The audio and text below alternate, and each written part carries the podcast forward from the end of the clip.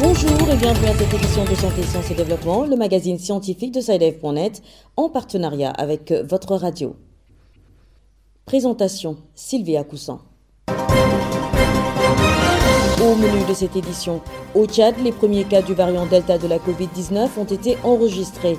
En réaction, les autorités sanitaires du pays exhortent la population à se faire vacciner.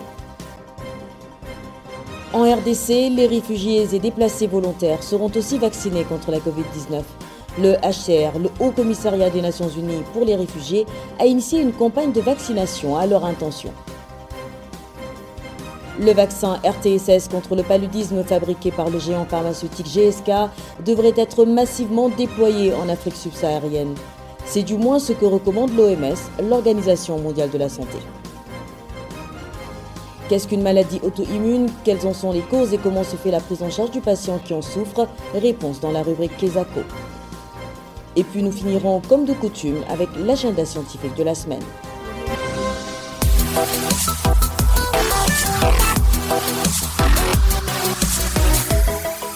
Le Tchad vient d'enregistrer ses premiers cas du variant Delta de la Covid-19. L'annonce a été faite le 6 octobre dernier par le gouvernement. Pour éviter une nouvelle vague de contamination, les autorités sanitaires du pays exhortent la population à se faire vacciner. Les explications de notre correspondant à N'Djamena, Adelph Mbaïdangro Adjekornonde. Ils sont 15 patients à avoir été diagnostiqués positifs au variant Delta du coronavirus, a annoncé le ministère de la Santé et de la Solidarité nationale. Selon la note du gouvernement, il s'agit de 7 résidents au Tchad et 8 voyageurs testés positifs à leur arrivée à l'aéroport international de N'Djamena. Majoritaire dans plusieurs pays du monde, le variant Delta est considéré par les experts comme la forme de Covid la plus agressive ayant ses spécificités. Les explications du professeur Adawai Chate, maître de conférence à la faculté de médecine de l'université de N'Djamena. Il faut savoir que le variant Delta, euh, à l'origine, c'était le virus sauvage, le coronavirus que tout le monde connaît, ou bien encore le SARS-CoV-2. Et il a acquis plusieurs mutations pour devenir actuellement la variante qui était compliquée, qui se propage rapidement d'une personne à une autre. Elle est plus contagieuse que la première variante. Sa spécificité, c'est en fait euh, l'aggravation de la maladie. Quand vous chopez euh, ce variant, euh, la maladie s'aggrave. Après, pour les personnes qui ont une maladie sous-jacente, ça veut dire des comorbidités, cela peut entraîner même la mort très rapide. Afin d'éviter d'être contaminé par le virus, le virologue préconise le respect des mesures barrières pour l'éviter. Ce sont les mêmes précautions que, les, variantes précédentes. Hein. Il faut respecter les gestes barrières, porter le masque, il faut utiliser le gel hydroalcoolique, tout ça. Donc en fait, c'est les mêmes mesures euh, barrières utilisées pour les précédents euh, variants. Ajouté à ces mesures, le ministère de la Santé exhorte les Tchadiens à se faire vacciner. Il faut le rappeler, le pays a lancé sa campagne de vaccination le 4 juin 2021. Depuis le début de la pandémie au mois de mars 2020, le Tchad a enregistré plus de 5061 cas de contamination au COVID-19, dont 174 décès. Adèle Fumbaïdan Kornodi, N'Djamena pour Santé, Sciences et Développement. En RDC, des réfugiés et personnes déplacées seront vaccinés contre la COVID-19. C'est une initiative du HCR, le Haut Commissariat des Nations Unies pour les réfugiés. Cette campagne de vaccination concerne les réfugiés et déplacés volontaires. Les précisions à Kinshasa de Bertrand Mayumbu. En République démocratique du Congo, le Haut Commissariat des Nations Unies pour le réfugié va travailler en collaboration avec le ministère de la Santé pour une vaccination volontaire des réfugiés dans différents sites du Nord et Sud Kivu, annonce faite par les responsables de l'Agence des Nations Unies les vendredis 1er octobre passé lors d'un déjeuner de presse à Goma. Déjà, les HCR soutiennent un don de matériel médical, de surveillance des communications de prévention ainsi que des kits de tests rapides Covid-19 plus de 20 sites déjà dénombrés pour la vaccination dans la seule province du Nord Kivu, selon les données de la division provinciale de la santé DEPS à travers le programme élargi de la vaccination. Par ailleurs, le ministère de la Santé étant le premier responsable de la santé publique déploie des médicaments, du personnel et des ambulances dans les zones accueillantes de réfugiés, de personnes déplacées et autres catégories vulnérables. Cependant, de nos jours, l'unanimité au vaccin Covid-19 reste encore d'observation. Comment va s'y prendre le staff technique? Écoutons le docteur Emmanuel Taillé du secrétariat technique à la riposte à la COVID-19. Il est vrai que la vaccination ne fait toujours pas l'unanimité avec cette infodémie. Et pour cette catégorie, il y aura d'abord des campagnes de sensibilisation, de communication sur euh, la communication de risque et également sur la vaccination. Comme la vaccination n'est pas obligatoire, elle est volontaire, nous allons avec euh, nos différents messages inciter euh, cette catégorie de la population à se faire vacciner pour se protéger et pour protéger les autres. Il y aura les pères éducateurs, nous aurons les personnes vaccinées de la COVID-19, nous aurons des personnes guéries de la COVID-19 et d'autres leaders sociaux communautaires. La vaccination sera organisée dans six sites de vaccination dans la ville d'Egoma qui abrite plus de 3000 réfugiés urbains. Des équipes mobiles seront également envoyées dans des zones rurales pour vacciner et protéger les personnes déplacées. Bertrand Ayumbu pour Santé, Sciences et Développement. L'OMS, l'Organisation mondiale de la santé, recommande un déploiement massif du vaccin RTSS contre le paludisme en Afrique subsaharienne.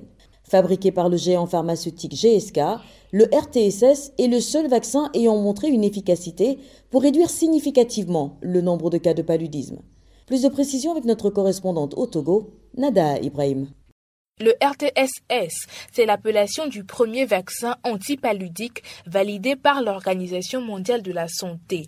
Il agit contre le Plasmodium falciparum transmis par les moustiques, un parasite mortel à l'échelle mondiale et le plus prévalent en Afrique. Ce vaccin fera chuter les cas de paludisme dans les hôpitaux où ceux-ci sont non négligeables. Kodjo Nouvedji est médecin généraliste. Dans la structure sanitaire où je travaille, ces derniers temps, en moyenne, chaque semaine, nous enregistrons 50 cas de paludisme, soit environ 200 cas par mois. Mais il faut noter qu'en saison pluvieuse, nous avoisinons les 300 cas par mois. Les enfants de moins de 5 ans sont les plus touchés et malheureusement, une grande proportion parmi eux font la forme grave du paludisme. 260 000 enfants de moins de 5 ans décèdent chaque année en Afrique de la malaria. Population et agents de santé croient en ce vaccin RTSS. C'est ce que laisse transparaître le médecin généraliste Kodjo Nouvedji. Le vaccin RTSS est une bonne nouvelle. Personnellement, c'est une joie. Et cela permettra à limiter la propagation de ce mal et surtout les formes graves. Les enfants qui en mourraient, je pense bien que cela ne sera plus le cas. Toutefois, le vaccin ne remplace pas entièrement la prévention primaire, que les parents veillent à ce que les enfants dorment sous moustiquaires imprégnés d'insecticides en longue durée d'action? Les parents doivent veiller à éliminer les hits autour de la maison. Selon l'OMS, les essais cliniques du vaccin RTSS de phase 3 ont démontré que le vaccin, lorsqu'il est administré en 4 doses, prévient 4 cas de paludisme sur 10 et 3 cas sur 10 de paludisme grave menaçant le pronostic vital. Nada Ibrahim, Lomé pour Santé, Sciences et Développement.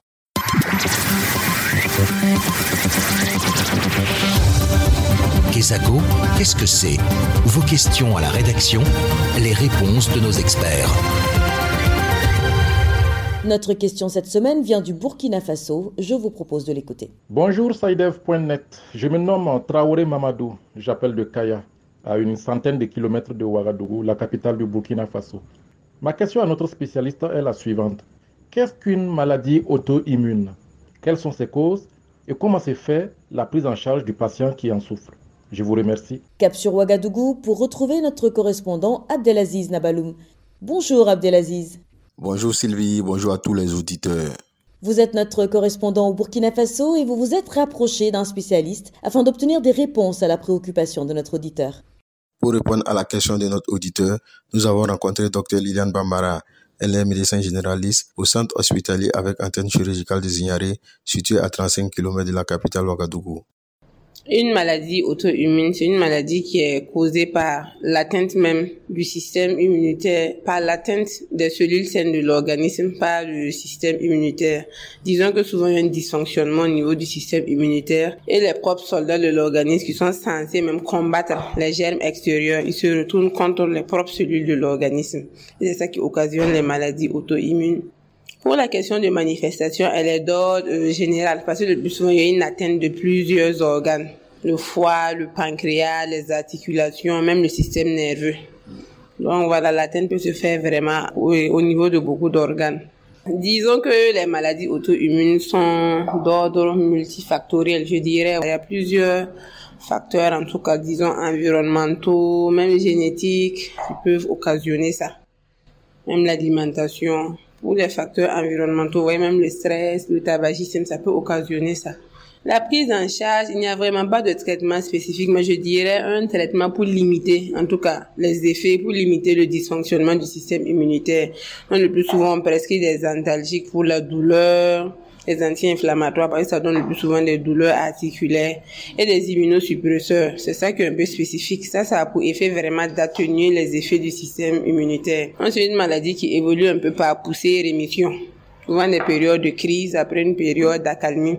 Et c'est vraiment un traitement à vie quoi, que le patient devrait suivre.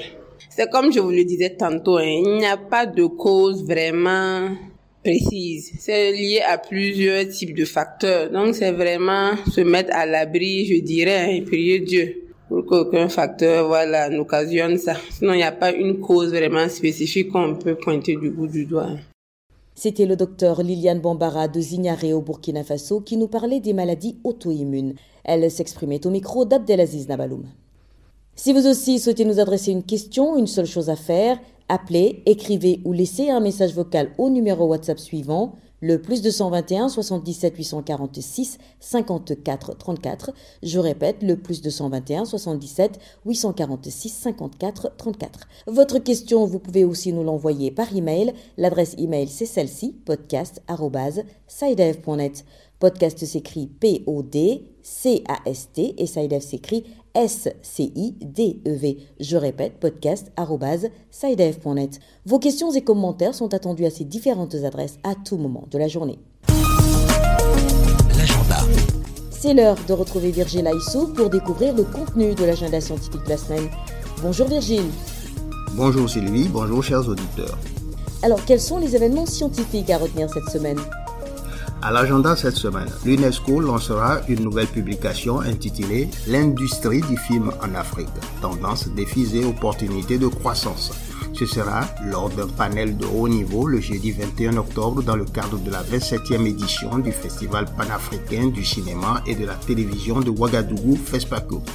Le lundi 25 octobre, l'Association des anciens fonctionnaires de l'UNESCO organise le centenaire d'Amadou Maktar un homme debout dans son siècle une célébration pour rendre hommage à l'action de l'ancien directeur général de l'UNESCO lors de ses deux mandatures de 1974 à 1987. La cérémonie est organisée en mode hybride, présentiel et virtuel. Détails sur le site www.unesco.org. Le 19 octobre, c'est la journée mondiale contre le cancer du sein, une journée qui tombe en plein dans la mobilisation Octobre Rose. Octobre Rose, c'est une occasion de mettre en lumière celles et ceux qui combattent cette maladie, d'intensifier l'information et la sensibilisation, puis de réunir des fonds pour aider les chercheurs et les soignants. Et puis le 22 octobre, journée mondiale du bégaiement. C'est l'occasion d'une prise de conscience par les non-bégayants des difficultés relationnelles qu'entraîne cette infirmité. Sachant qu'un pour cent de la population mondiale bégayerait selon les estimations, soit environ 60 millions de personnes. Voilà Sylvie, ce sera tout pour cette semaine. Merci Virgile, merci à vous aussi mesdames et messieurs d'avoir suivi cette édition de Santé, Sciences et Développement. Rendez-vous la semaine prochaine, même heure, même fréquence. D'ici là, portez-vous bien. Cette émission est disponible en podcast sur le site sidev.net/fr. Cette émission a été réalisée sur financement du CRDI, le Centre de recherche pour le développement international, un organisme public canadien. Le CRDI investit dans le savoir, l'innovation et les solutions afin d'améliorer les conditions de vie dans les pays en développement.